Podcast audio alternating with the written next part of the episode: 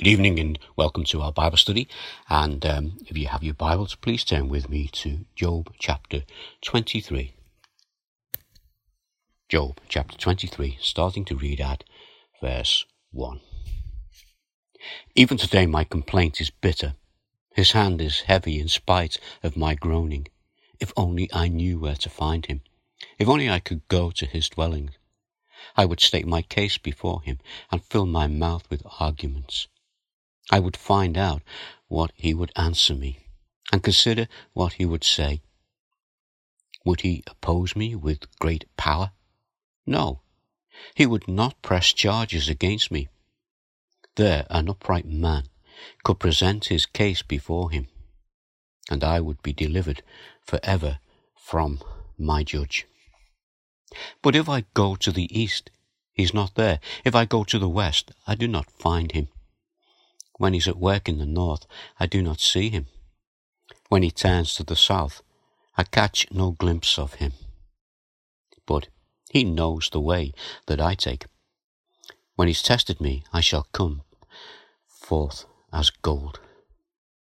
My feet have closely followed his steps. I've kept to his way without turning aside. I haven't departed from the commands of his lips. I have treasured the words of his mouth more than my daily bread. But he stands alone, and who can oppose him? He does whatever he pleases. He carries out his decree against me. And many such plans, and many such plans he still has in store. That is why I am terrified before him. When I think of all this, I fear him. God has made my heart faint. The Almighty has terrified me. Yet I am not silenced by the darkness, by the thick darkness that covers my face. God will add His blessing to the reading of His Word. Let's just pray together. Our Father, we thank you again that we can come around your Word and that we come in your presence. You are here with us. And our Father, we pray that by the power of your Holy Spirit, you will speak to us through these words, that we might be encouraged, that we might be challenged, and that we might hear your voice. Our Father, we ask these things in the name of Jesus. Amen. Well, here in Job 23, we've read um, through to verse 17. That's the end of that uh, chapter. But this is the first part of Job's reply to Eliphaz. Let's just consider one or two things here. You see, Job's three friends disapprove of what Job has been saying. They talk about things that are not confirmed as being true, things that others who have heard them will then begin to believe. They believe what they are saying about Job. And the result will be, and the result is, conflict. You know, this reminds us of what Solomon was talking about when he spoke in Proverbs 16 and verse 28. He said this A perverse person, a perverse person stirs up conflict, and a gossip separates close friends. That word perverse, it means showing a deliberate and obstinate desire to behave in a way that is unreasonable or even unacceptable. It's a sobering thought to think that his friends, they are wise men, they are godly men, they are men with influence. But men who have descend, descended from being close friends of Job into becoming just another thorn in his flesh, a thorn in his side. Before we hear Job's reply, which incidentally will cover both chapters 23 and 27, so we've only looked at half of it this evening. But let us remember how we assessed Job's position as we finished in chapter 22. We know that Job is not happy with what's happening to him. He knows that it's not fair, and he longs for relief from his pain. Now, Job is coming to God. He's coming confused and distressed, looking for answers. He knows that he's innocent, and he knows that God can give and that God can take away. He believes in the sovereign will of God. That's an important thing for us to get a hold of. And he knows that one day he will see God and that he will then be vindicated. Now, Job might not realize it, but his faith in God is a faith that is in things not seen. That is the definition that we have of faith in Hebrews, and this is the reality being worked out in the life of Job. His confidence is in what he hopes for, and his assurance is in what he does not see. Job's faithfulness to God is based on him knowing God. And it's not in the material blessings that God had blessed him with. We know that Job can't understand why these blessings have been removed, they've been taken away, and they've been replaced by pain and, and heartache. But he won't undermine God's right to do this by making some kind of a deal with God in order for God to restore his health and his wealth sometimes people will say that, you know, they'll be in a certain situation and they'll say, um, God, if you get me out of this, then I will believe you and trust you and follow you. And then very often when they are removed from that situation, they just ignore the words that they've said. That's a, a really uh, an attempt to make a deal with God, and that's not what this is about. Well, for Job, the pressure is increasing, but Job's faith, as fragile as it is, is growing. So we come to this chapter 23, and if we look at verse 1 through to 7, Job here eh, not so much engaging in conversation with Eliphaz or his other friends. His desire is to speak to God. You know, when a person, especially a, a believer, is suffering, it's an easy thing for us to tell them that they should pray. Yes, it's good if they do, but it's easy to say, but it's not always an easy thing for the one who is suffering to do. And we're going to see how Job, who has the desire to pray, is struggling as he seeks to speak to God. And if we look at the first two verses, verse 1 and 2, we see here Job's condition. Verse 1 Then Job replied, Even today my complaint is bitter. His hand is heavy in spite of my groaning. You see, Job is still very much in pain. He still has reason to complain. He believes that for some unknown reason, God is allowing this terrible thing to be happening to him. And in verse 3, his first desire is to be close to God. If only I knew where to find him, if only I could go to his dwelling. You know, when a child falls or scrapes their knee, they run to the parents. And when an adult is hurting, they, like the child, want the company of an understanding friend, one who will stay with them. For Job, whose desire is to run to God, his problem is that he feels as if God is nowhere to be found. He can't see God in the situation that Job is in. Uh, and this is very much like David. Um, I want us just to read a little bit from Psalm 69 as David looks to God for answers. This is Psalm 69, verse 16 through to 18. Answer me, Lord, out of the goodness of your love. In your great mercy, turn to me. Do not hide your face from your servant. Answer me quickly, for I am in trouble. Come near and rescue me. Deliver me because of my foes. David, like Job, is desperate for God's presence, for God to be with him. So he cries out to God. And if we come to the New Testament, Paul in Romans 15, verse 1 through to 4, he quotes from this psalm as he speaks of both endurance and encouragement. Listen to what he says Romans 15 1 to 4. This is Paul speaking. We who are strong ought to bear with the failings of the weak and not to please ourselves. Each of us should please our neighbours for their good, to build them up.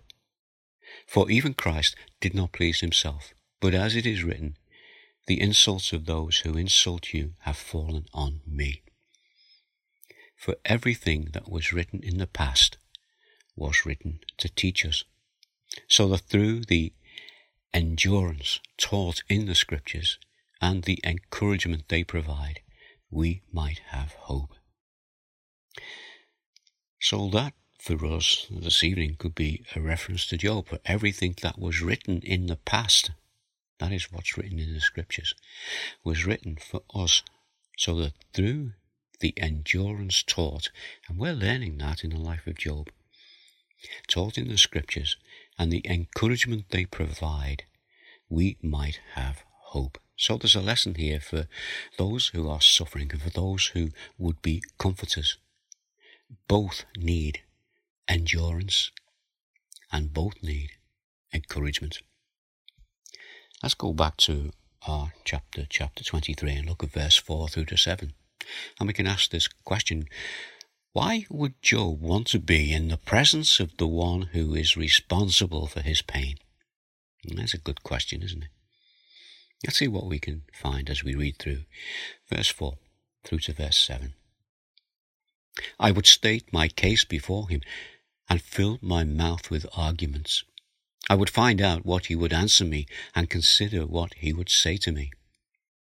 Would he vigorously oppose me with great power? No, he would not press charges against me.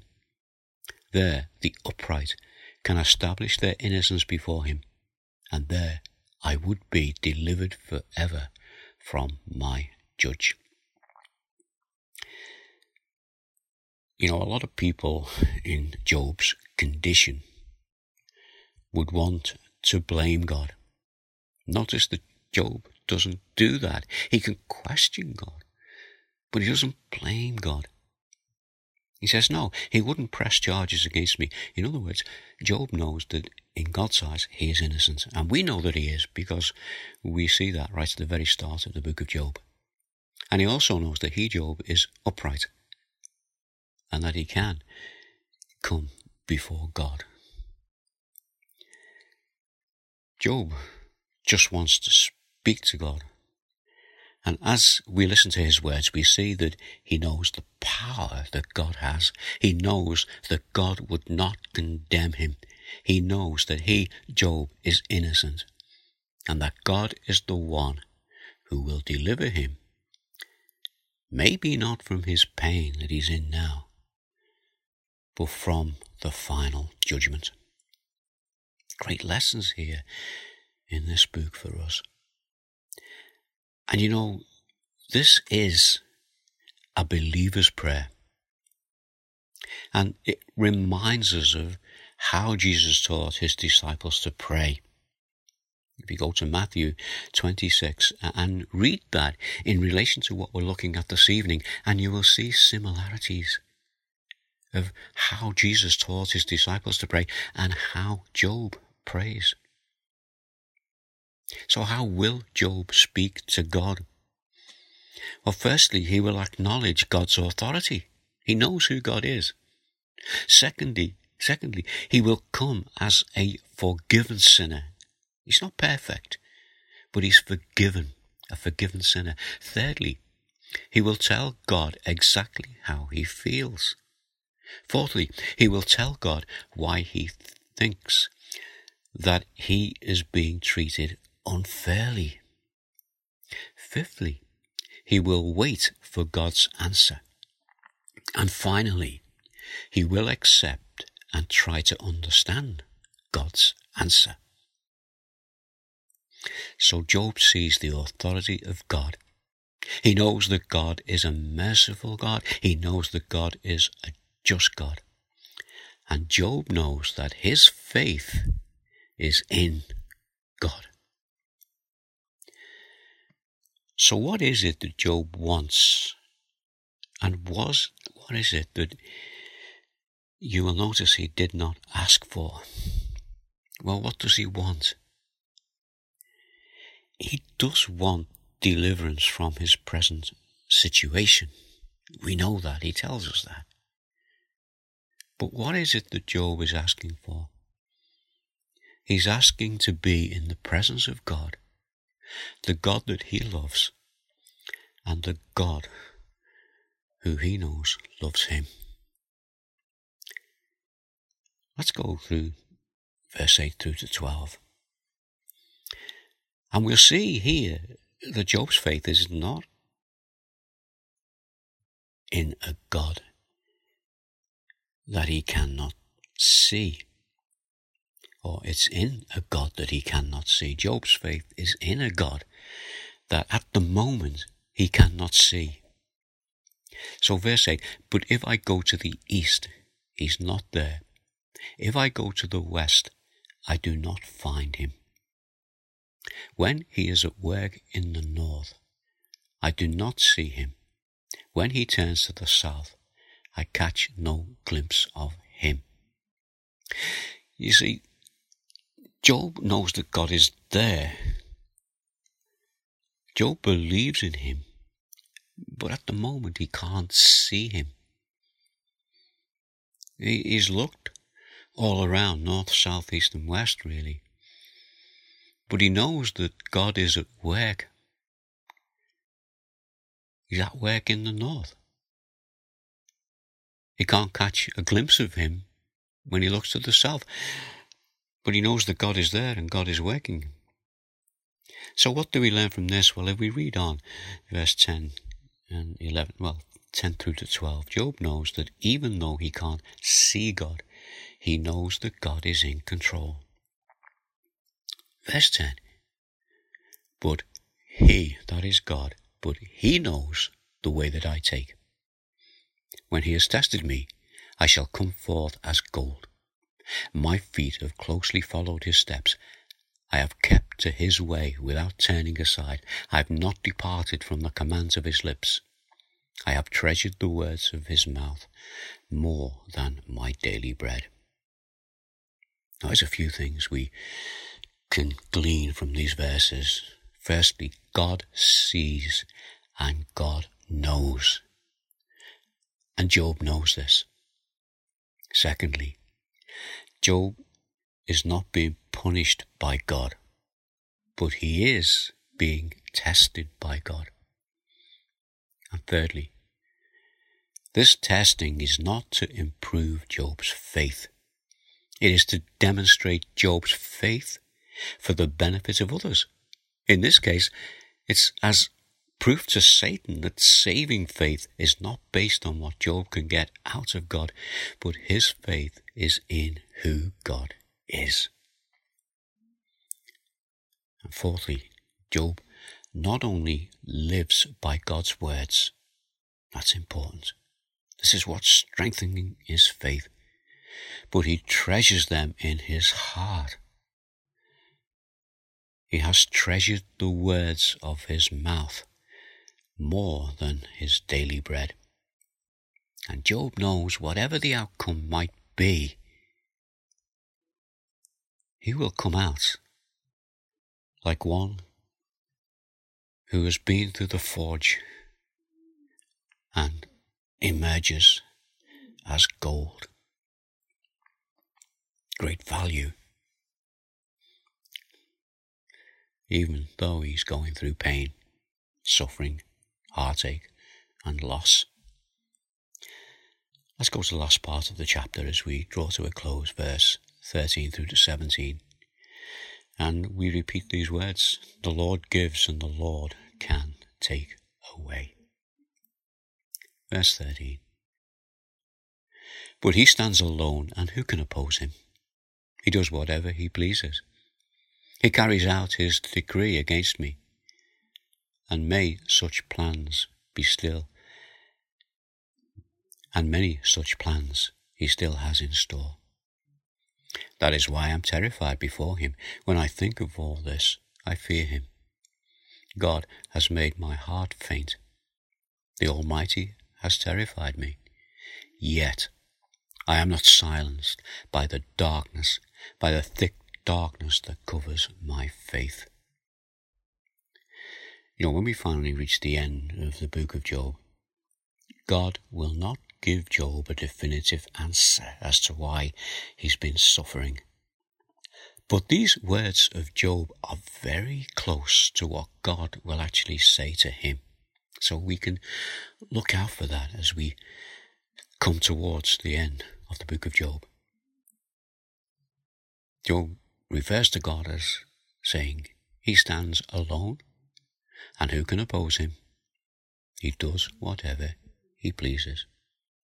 Also, we see in these verses things are bad for Job, and his expectation is that they will get even worse. He sees a dark picture ahead of him. He sees that the darkness will become darker. But his faith in God gives him a glimmer of hope. He says, Yet I am not silenced by the darkness.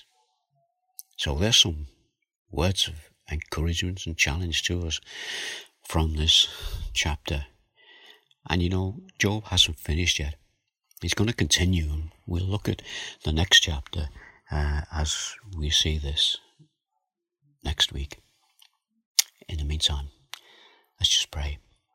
Father, we thank you again for this book of Job, and we know that it is a difficult book. We know there's so much in it for us to understand, and but we know that it's a very practical book that we can learn so many lessons about ourselves. We can learn lessons about you. We learn lessons about those who are suffering and hurting, those of your people who do not understand why they go through so much pain and sorrow and trouble. And our Father, you can challenge those of us who very often fail to be comforters to those who need us. But our Father, we know that you are there. And we know that you can speak and encourage. And we seek your encouragement this evening as we've gathered together around your word. And in the name of Jesus, we ask this. Amen.